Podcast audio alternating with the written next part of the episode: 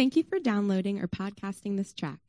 This recording has been remastered to provide the best sound possible given the audio environment of the original recording session.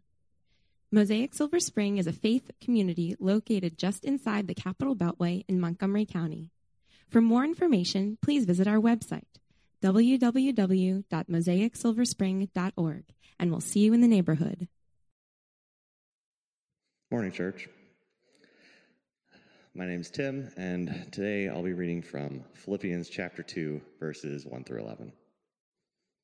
So, if there's any encouragement in Christ, any comfort from love, any participation in the Spirit, any affection and sympathy, complete my joy by being of the same mind, having the same love, being in full accord and of one mind. Do nothing from selfish ambition or conceit, but in humility, count others more significant than yourselves. Let each of you look not only to his own interests, but also to the interests of others. Have this mind among yourselves, which is yours in Christ Jesus, who, though he was in the form of God, didn't count equality with God a thing to be grasped, but emptied himself by taking the form of a servant, being born in the likeness of men. And being found in human form, he humbled himself by becoming obedient to the point of death, even death on a cross. Therefore, God has highly exalted him and bestowed on him the name that's above every name, so that at the name of Jesus every knee should bow in heaven and on earth and under the earth, and every tongue confess that Jesus Christ is Lord, to the glory of God the Father. This is the word of the Lord. Thanks be to God. Would you pray with me? God, I pray that your spirit would rest on Jeremy today as he preaches. Um, I pray that you would guide him in guiding us to understand your word better and that you would use his words to um, bring your spirit into our lives. Amen.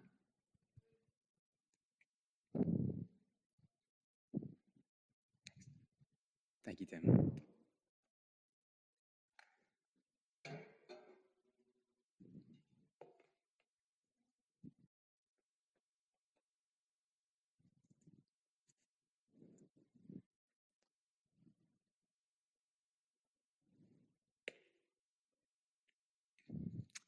Good morning, church. Uh, my name is Jeremy. I'm on staff here at Mosaic.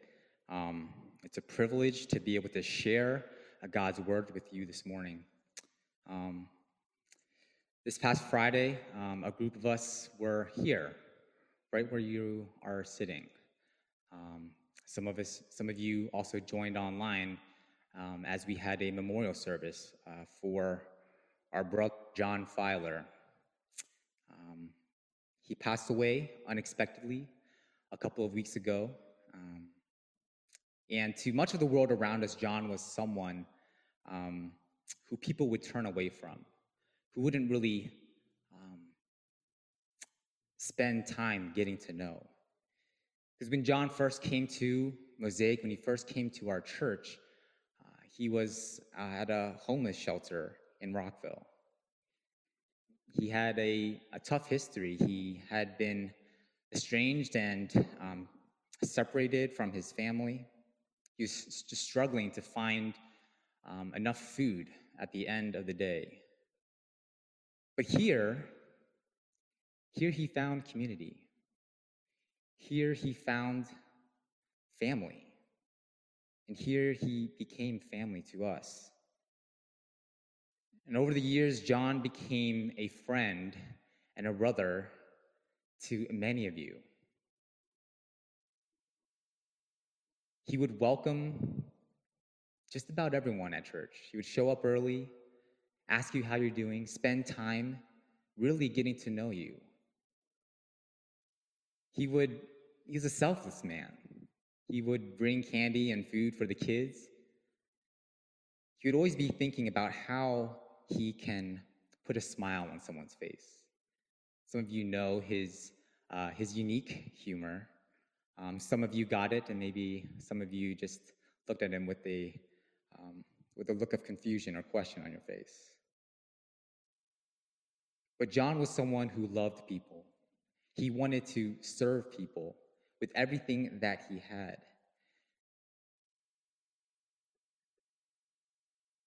Yet, and on that day, we just remember the ways in which uh, John was um, serving other people.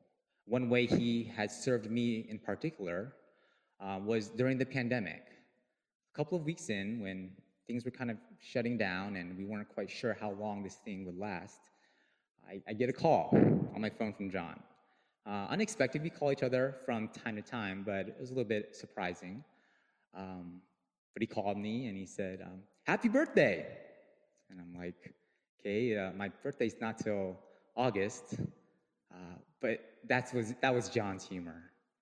And from that day on, he called me pretty much every week. I could expect it was either coming in the middle of the week on a Wednesday or a Thursday. Around four or five o'clock, I would receive his call.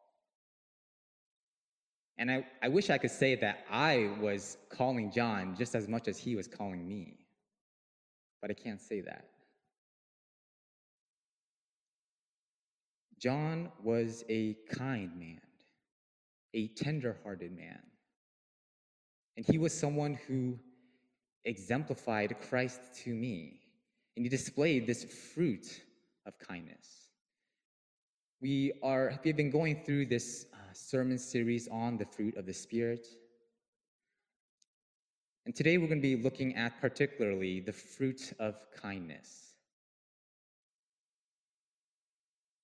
The apostles, they regularly use this word of fruit to describe all the ways in which the Spirit gives us new life and changes our hearts and begins to sprout out new fruit in our lives. And when we think of kindness, particularly this is how we relate to one another, how we treat one another. And so we can be good people, we can be religious people. But without kindness, we do not reflect the God that we love and that we serve. And so, here in Philippians 2, the Apostle Paul, for him, the ultimate sacrifice, the ultimate sacrifice for Paul is not death, but it is a life of service. To live to be able to serve, to suffer in order to love those, to, to love others more than oneself. This is a life of kindness that Paul is calling the Philippian church to embody, and he calls us to embody as well. And so we'll look at kindness in two points this morning. First, the nature of true kindness and the model of true kindness. So, first, the nature. In verses 1 through 4, Paul he lays out the nature of true kindness, what it is and what it is not. And so, first, he begins by showing us the foundation, the roots of kindness. In verse 1, Paul begins, he says, If there is any encouragement in Christ, any comfort from love, any participation in the Spirit, any affection and sympathy. Paul is not questioning whether these things are present in the Philippians. He's not questioning whether this is a reality. He is simply reminding them of what is true. He's reminding them of the supernatural and objective realities of what they have in Christ. And the reality is, for the Philippians and for believers today, is that they have life in the Spirit. They are unified to Him, that all of these wonderful things are there for us, for His children. There is encouragement when you're down, there is comfort when you're in pain, love when you are unworthy, affection when you're distant from God, and sympathy when you're hurting. We may not always feel close to God, but when we are united to Him, all of these things are available to us. So be reminded, Christian, of who you are and whom you belong to. And in verse 2, Paul continues, and he is sensing that in the Philippian church, they are beginning to fall off the path of true kindness, that he senses that there is division amongst them, that there is disunity. Why? Because simply a lack of kindness. In verse 3, he says, Do nothing out of selfish ambition or conceit, but in humility. Count others more significant than yourselves. Let each of you not look to his own interest, but also to the interest of others. Paul is clear that he is concerned with how these believers are treating one another, and specifically their lack of kindness. So, true kindness. True kindness to Paul is counting others more significant than you. It's putting the interest of others above your own. Now, this sounds simple. This sounds like a nursery or an elementary lesson. but kindness is not easy.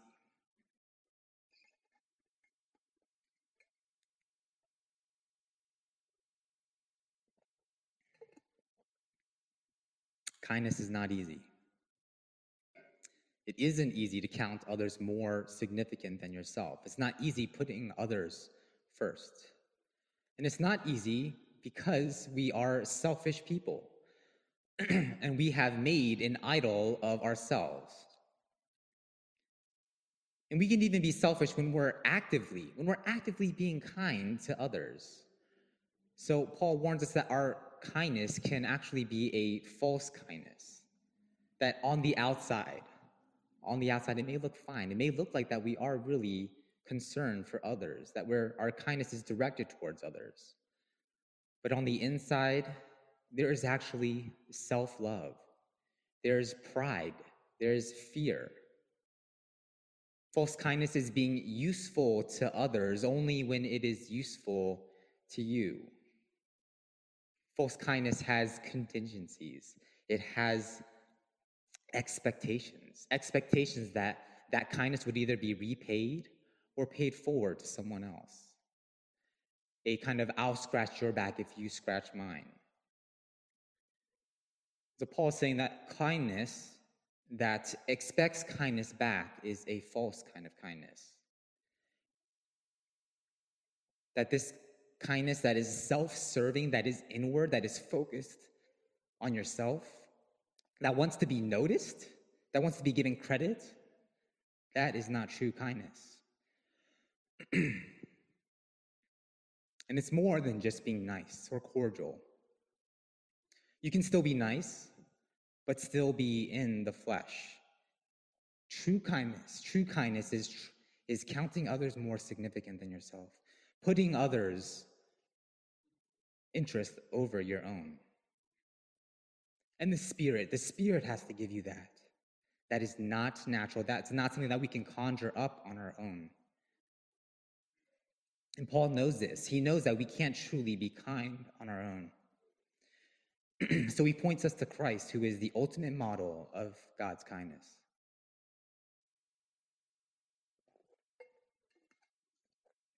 So if I turn your attention to verses 5 through 11, we arrive to the most important verses of this book of Philippians. We arrive to this beautiful poem. Some call it to the Christ hymn. it is a condensed version of the gospel story. It has echoes of Adam in the garden. It has echoes of the suffering servant from the prophet Isaiah. And these verses takes us into Christ's mind, the type of mindset that he had. And it takes us into his mindset from eternity past to his incarnation and in his life, death, and resurrection, and even to the future. It is a mindset of service and self sacrifice, of true kindness. And this is the mindset that Paul is calling us to have amongst ourselves. In verses six through seven, we start at the beginning or before the beginning in eternity past, before all of creation, before time. Christ was there. Christ was there in a perfect harmony and fellowship in the Trinity between God the Father, God the Son, and God the Spirit. And before becoming human, Christ existed in a state of glory, in a state of honor. And so he had equality with God, as Paul. And so there is both a, a mystery, but also a great wonder here. But we can still say that Christ had equal status with God. That Christ did not consider this equality with God something to grasp or to take for himself. Now, this idea of grasping and taking, it reminds us of Adam as he grasped the fruit from the tree of the knowledge of good and evil. And why did he grasp that fruit? Why did he take the fruit that he was commanded not to take? Genesis tells us that he grasped it and he took it because he wanted to what? To be like God, to be on God's level. And so, unlike Adam, who tries to seize equality with God, the Messiah chose not to exploit his status for his own gain. Instead, what did Christ do? He emptied himself. He emptied himself of his status, of his equality. How did he do this? By taking the form of a servant, being born in the likeness of men, as verse 7 says. So, as a servant, as a human, excuse me, he became a servant to all. And this goes against everything in the ancient Near Eastern world, and this against everything in our world today. If you are at the top, why would you give that up? Why would you give that up? Everything that you could ever want, why would you give that up? And he gives it because he is not like us, that he has a different mindset that his mind is not set on himself, but it is set on others. It is set on the need of others. And our need surely was great because our sin was so great. And so he humbled himself to be a servant, to come in the form of man, slave, and to be a sacrifice for us. And it says that Christ humbled himself even to the point of death, a humiliating death, a painful and a shameful death. Just imagine that. Here is the one who is equal with God, yet here he is hanging on the cross. Here's the one who has most fully revealed the truth about God that God is love and that he expresses that love in great kindness and sacrifice for those that he loves. For our sake, for our own interest, for our good, for our chance of redemption and for forgiveness. This is true kindness in its most pure form, on display for us to see and to behold and to wonder. And Paul concludes this poem by quoting from Isaiah 45. And in Isaiah 45, the prophet speaks of creation, all of creation coming to recognize the God of Israel, Yahweh, that they come and to bow down and to worship him. But here in Philippians, Paul substitutes Jesus Jesus' name for Yahweh. So he takes Yahweh's name and he puts in Jesus' name. And he can do that because Jesus has been exalted, that he has been lifted high up to great to the highest honor, and that he's given the name above all names. And this picture that is placed before us is creation at the end of time.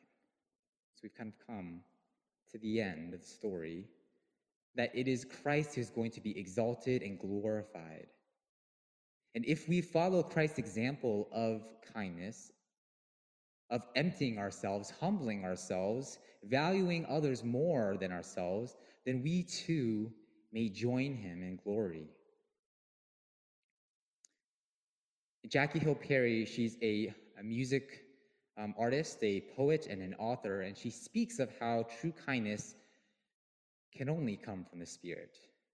She says, There is a kindness that only the Spirit of God can produce in us. It goes beyond being nice and cordial, it's more miraculous than a forced smile. Beyond our natural ability to construct, kindness reminds the world. It reminds the world of God and how Jesus is the ultimate revelation of God's kindness towards us, that He gave Him without asking. But the benevolent God models this still. And so, this true kindness of placing others above, our, above ourselves, this is a work of the Spirit. It is supernatural. We cannot do it on our own. So, then the question is how can we grow this fruit? How can we cultivate this fruit of kindness? And so, to conclude, I'm just going to offer just a few practical points of how we can cultivate kindness in our lives. First, it needs to be rooted in our identity. That kindness is a, is a horizontal expression of the vertical security that we have in God. That in because God has shown us great kindness, that that can extend to those around us. Kindness is rooted in and flows from our faith in Christ. Second, that our kindness needs to be regular, not random. Regular, not random. Random acts are kind are, are easy. To say a kind word, to call someone out of the blue, those things are easy. They are just brief bursts of goodness, moments of times of where we give up our energies, our energy, our, resources, and our time. But the kindness that God calls us to is relational. It's covenantal. It's a commitment for the long haul.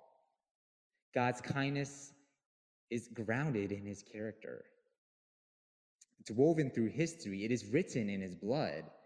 And so God's kindness is not random. It's as regular as his character. And so our kindness too must be regular as well. Third, our, our kindness must not have any strings attached to it. No requirements, no prerequisites. It's not like Southern hospitality, hospitality that uh, experienced in the East looks warm on the outside and inviting, but with it comes heavy expectations expectations of reciprocation. That kindness would be paid forward or it would be paid back. Or that the recipients of the kindness, they should be worthy of it. Our kindness must overcome boundaries. It must upend people's expectations. You must give gladly to the ungrateful, show kindness to the worthy and to the unworthy. Kindness is to be given freely, no strings attached. Finally, our kindness must come at a cost. One strength of true kindness is the stamina or the strength to face hard things.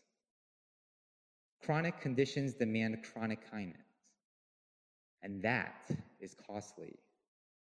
Many who are in need of care, they face chronic and long-term issues. Troubles that won't go away, wounds that take time to heal. Kindness that costs us a little bit just a little bit of our time, of our energy, or our efforts. Sometimes that can just be salt in the wound. Costly kindness, costly kindness makes multiple visits. It returns again and again and again. It follows up, it endures. It endures rejection. It listens to frustration. It carries the broken until they're whole. It nurses the dying until they're at peace. It feeds the hungry until they can provide for themselves. Kindness bears all of these things. Andrew Roycroft, he's a pastor just across the pond in Ireland, and he said that if your kindness for costs, burdens, or burns, then we fall short of the grace given to us, the grace we ought to show compassion. This kindness, it comes cost. And it should, with no strings attached, be regular. It should be rooted in who we are. And I mentioned how, remembering John, we were remembering of what a kind and tender hearted man he was. But we were also reminded of the kindness that he was shown here, the kindness of the community of the church, of God's beloved. And that kindness was not easy. That kindness took time. It took sacrifice. It took you here looking to someone else's interests, considering them above yourself. And this is the type of kindness that we need to continue to strive towards. Because as a church, just beginning to gather again, just beginning to um, have our community and church life close to back to what it was like before the pandemic. We have had a year isolation. We have had a year training ourselves to be focused on ourselves, to be inward. And so Christ is calling us to look beyond that, to look beyond ourselves. Dane Ortlund, in his book, The Gentle Lowly, he says, Only as we drink down the kindness of the heart of Christ will leave in our wake, as we go, the aroma of heaven. Die one day having star- startled the world with the glimpses of a divine kindness, too great to be boxed in by what we deserve. So, brothers and sisters, may we drink the kindness of Christ. For it is, abund- it is abundant, it is overflowing, and it truly it is sweet to us. May we be reminded of God's kindness to us in Christ, that we may make the great sacrifice, the ultimate sacrifice of living a life of service to others. So may, may we truly be kind. Would you join me in prayer?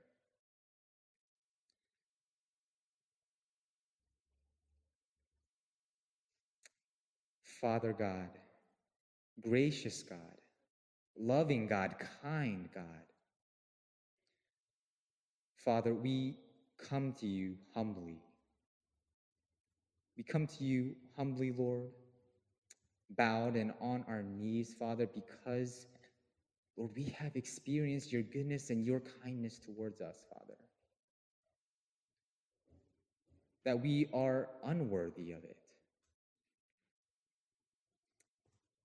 Yet, Father, you showed us, Lord, in Christ,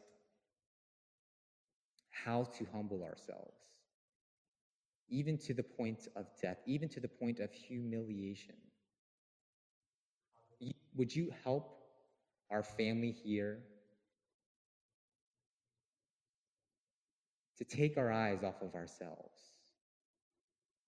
to not navel gaze, Lord, but to look up, Lord, and to care and to be kind, Lord, to those in our family, and also to those around us. Father, we cannot do this without your Spirit. Father, would your Spirit move in our hearts? Would it change our hearts? Lord, we lift all these things to you. It's in Christ's name we pray.